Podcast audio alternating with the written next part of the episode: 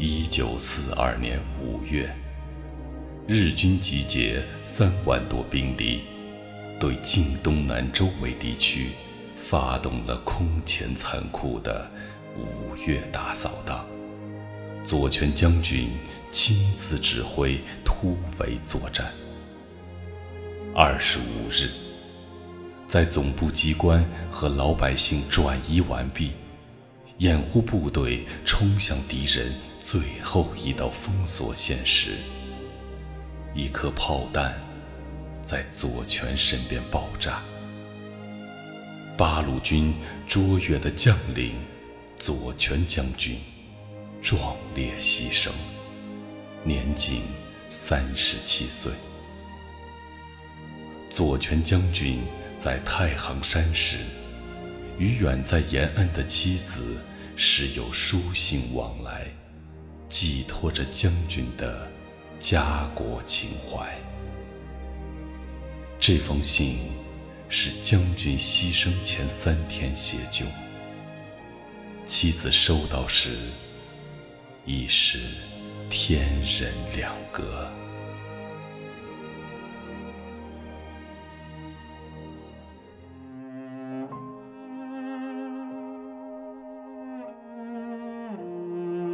芷兰，就江明同志回言之变，再带给你十几个字。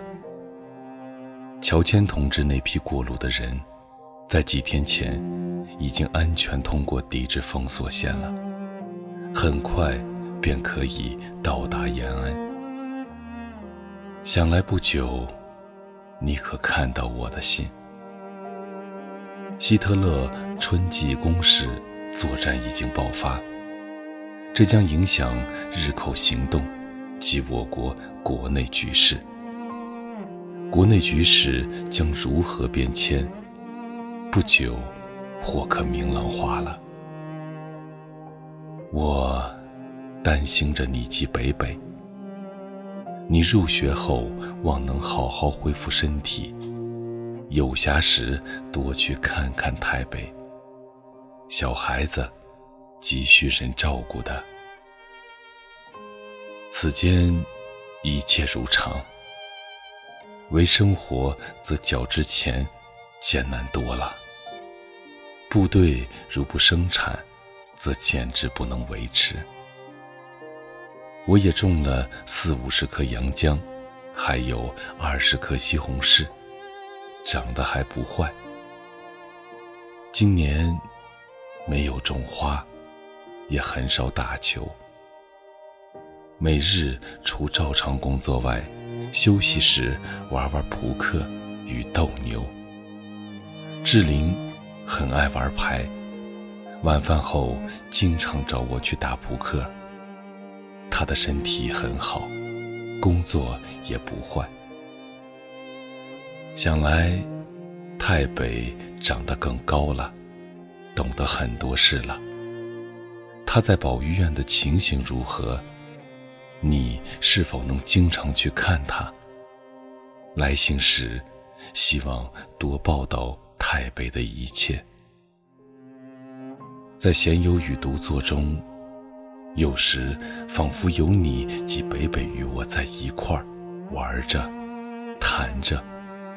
特别是北北非常调皮，一时在地下，一时爬在妈妈的怀里，又由妈妈怀里转到爸爸怀里来，闹个不休，真是快乐呀。可惜，三个人分在三地。假如在一块儿的话，真痛快极了。重复说，我虽如此爱太北，但是时局有变，你可大胆按情理处理太北的问题，不必顾忌我。一切已不再多给你受累。不再多妨碍你的学习及妨碍必要时之行动，为原则。芷兰，亲爱的，别时容易，见时难。分离二十一个月了，何日相聚？念，念，念，念。愿在党的整顿之风下，各自努力。力求进步吧，以进步来安慰自己，以进步来酬报别后钟情。不多谈了，祝你好。书人五月二十日晚。